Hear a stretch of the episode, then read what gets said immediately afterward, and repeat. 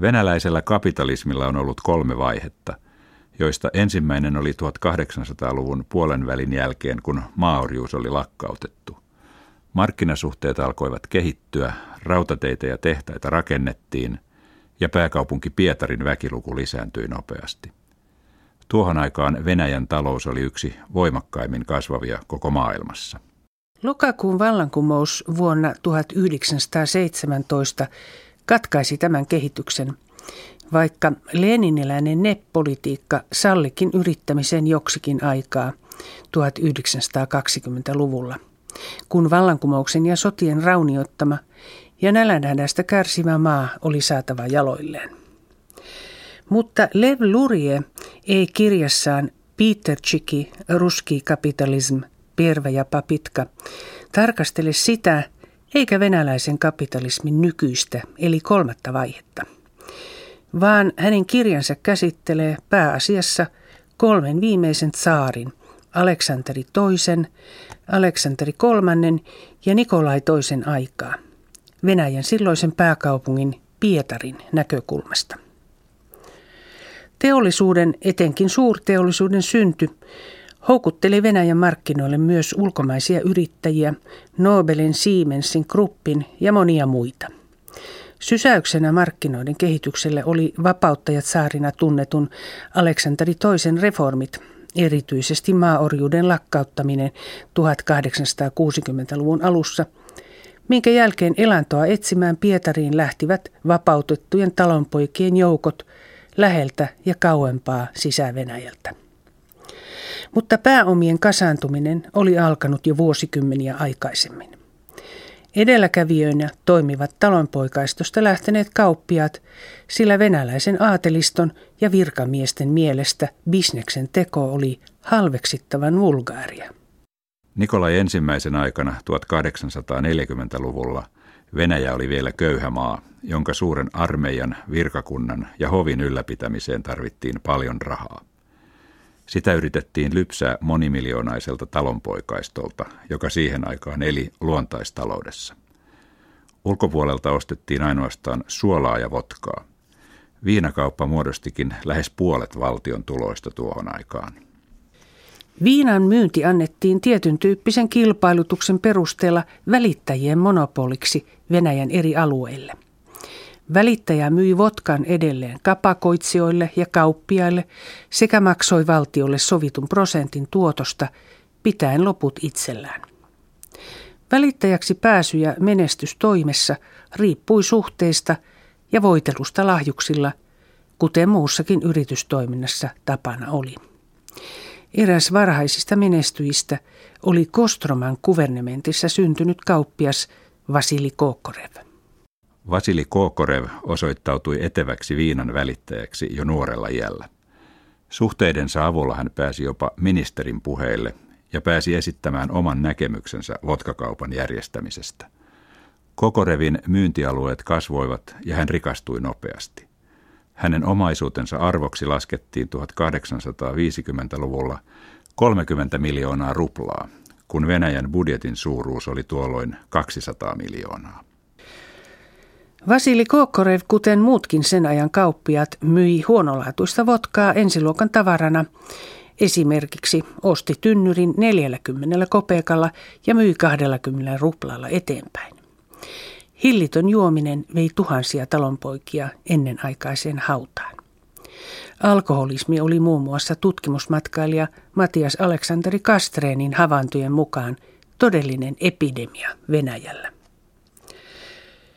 Votkan kauputteleminen ei kuitenkaan tyydyttänyt Kookkorevin kunnianhimoa.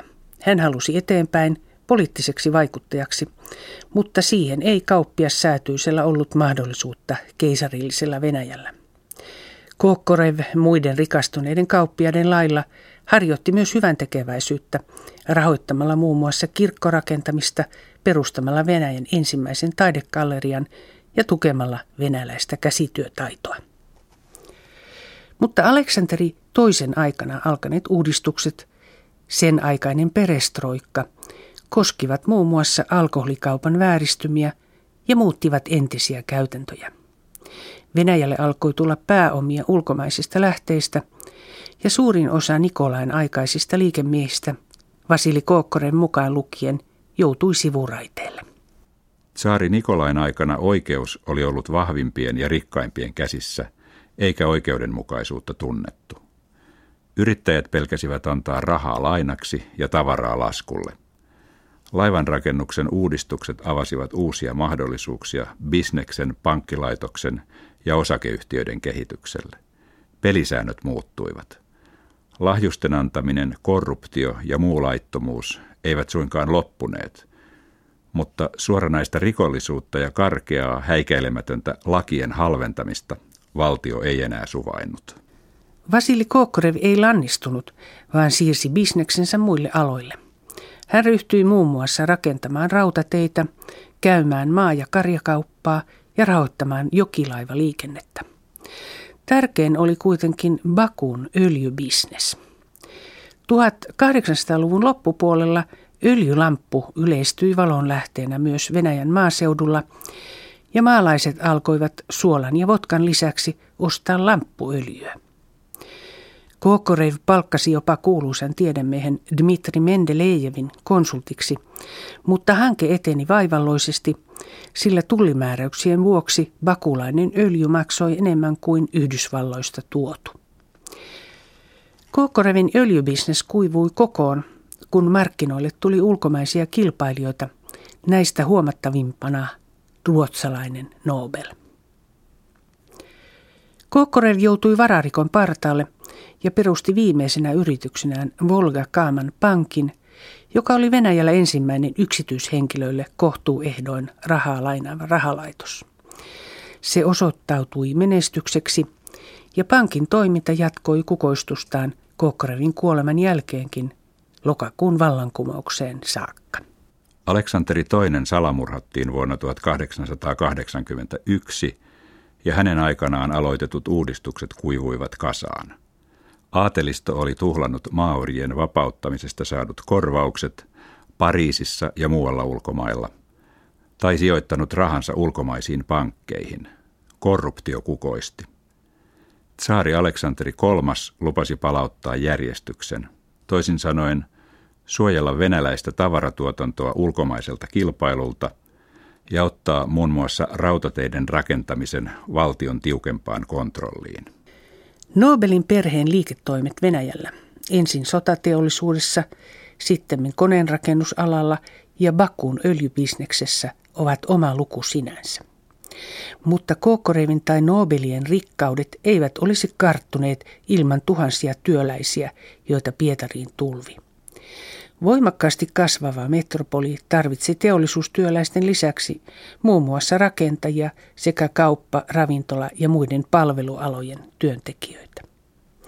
Pietarin väkiluku kasvoi räjähdysmäisesti. Kun vuonna 1855 kaupungissa asui hieman yli puoli miljoonaa, vuonna 1900 väkiluku oli yli miljoonan ja vuonna 1915 jo kaksi miljoonaa. Kaupungin infrastruktuuri ei pysynyt perässä tässä kiivaassa kehityksessä, vaan maaseudulta lähtöisin olevat pääsääntöisesti lukutaidottomat musikat joutuivat elämään kurissa oloissa. Työpäivät olivat pitkiä, 14-16 tuntisia. Vapaapäiviä oli vain suurten juhlapyhien yhteydessä. Palkka oli pieni ja ylenemisen mahdollisuudet yleensä vähäiset tai olemattomat. Kaupungin vesihuoltoa ja viemäröintiä alettiin rakentaa vasta 1860-luvulla koleraepidemian jälkeen. Asunnoista oli pulaa ja asuminen kallista, mutta jonkinlainen asuinpaikka oli pakko löytää työpaikan läheltä, sillä kaupunkiliikenne oli kehittymätöntä ja lipun hinnat tavalliselle työtä tekevälle liian kalliita. Lev Lurien mukaan Pietarissa oli läntisiin suurkaupunkeihin verrattuna vallalla – vertikaalinen segregaatio. Toisin sanoen, samoissa kortteleissa ja taloissa asui monen kerroksen väkeä. Herrasväki parati oven puolella ja köyhälistö piharakennuksissa sekä kellarin loukoissa. Vasta teollisuuden kehitys loi työläiskaupungin osat, joista keskeisimpänä oli Viipurin puoli. Muuttajien sopeutumista suurkaupungin elämään edesauttoi se, että Työntekijöiden rekrytointi tapahtui pitkälti alue, pitäjä ja kyläkohtaisesti. Esimerkiksi tori ja muu kaupan ala oli varsin suurelta osin keskittynyt Jaroslavlin kuvernementista peräisin olevien käsiin, ja rakentajat tulivat pääosin Kostroman, Pihkovan ja Tverin alueelta. Mutta Pietarin työn perässä maaseudulta muuttaneet olivat lurien mukaan kuitenkin vierastyöläisen asemassa ilman minkäänlaisia oikeuksia. Lapsikauppa oli myös varsin yleistä. Välittäjät toivat kaupunkiin alaikäisiä maalaispoikia, ja ellei näillä ollut Pietarissa lähisukua tai oman kylän väkeä, he saattoivat joutua vielä karkeamman hyväksikäytön uhriksi kuin apu- ja juoksupoikina kauppiaiden ja käsityöläisten palveluksessa. Järjestäytynyt työväenliike alkoi nousta 1800-luvun lopulla, ja Pietarin Viipurin puolta, jonne suurin osa suurista tehtaista oli keskittynyt, alettiin pitää työväenliikkeen synonyyminä. Miksi Pietarista tuli maailmanvallankumouksen kehto, kuten neuvostoajan historiankirjoituksessa asia ilmaistiin? Miksi näin tapahtui, vaikka teollisuustyöväen osuus Pietarin koko työvoimasta oli pieni verrattuna käsityöläisiin ja kaupan alan työntekijöihin, joiden työolot ja palkka olivat vielä kehnommat? Lurien mukaan teollisuustyöläisten protestointiherkkyys selittyy muun muassa sillä, että kontakti kotiseutuun monella oli jo haalistunut, toisin kuin esimerkiksi käsityöläisillä. Teolliset työpaikat olivat valtavan suuria ja monituhantisessa työläisjoukossa kotiseutusidonnaisuutta tärkeämmäksi nousi kytkös samassa alisteisessa asemassa oleviin työtovereihin. Pienyrityksissä ja käsityöverstaissa – oli kuitenkin tietty urakierron mahdollisuus. Oppipojasta mestariksi tai juoksupojasta kauppaapulaiseksi ja kauppiaksi. Mutta tehdastyöläisten tilanne oli toinen. Venäläisellä työläisellä ei ollut muuta menetettävää kuin kahleensa. Hänellä ei ollut muita ystäviä kuin samaan luokkaan kuuluvia, sillä kontakti kotiseutuun oli katkennut ja ympäristö väkivallan kyllästämä. Eläkettä ei ollut odotettavissa – ja vaikka älliä olisi ollutkin ja palkka hyvä, ei minkäänlaista etenemisen mahdollisuutta ollut. Työläisistä ei tullut työnjohtajia eikä insinöörejä. Myös lakot olivat Venäjällä kiellettyjä. Pietarilaisissa isoissa tehtaissa, esimerkiksi Putilovin, Nobelin ja Lesnerin tehtailla, työnjohto oli lähes poikkeuksetta ulkomaalaisten käsissä. Ja työnjohtajat olivat vihattuja – sillä he suhtautuvat rivityöläisiin ylenkatseellisesti ja käskyttävästi. Työläisten protestiliikehdintä epäoikeudenmukaista ja epätasa-arvoista kohtelua vastaan kasvoi. Se ilmeni sabotaaseina työpaikalla, lakkoiluna, juoputteluna ja katutappeluina. Väkivalta ulottui myös tehtaan porttien sisäpuolelle. Työnjohtajan tai poliisin pieksämistä ei pidetty rikoksena ja lakon rikkureihin suhtauduttiin yhtä säälimättömästi. Pietarin työläiset edustivat 10 prosenttia kaupungin väestöstä, mutta juuri he ratkaisivat Venäjän keisarikunnan ja sen pääkaupungin kohtalon.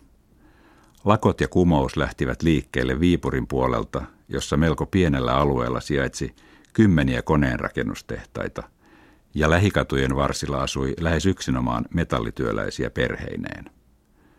Väkivallalle alttiiksi joutuminen pienestä pitäen oli muokannut sikäläisistä työläisistä kumouksen etujoukon. Nuoret työläiset yhdessä matruusien kanssa saattoivat bolshevikit vallankahvaan lokakuussa 1917.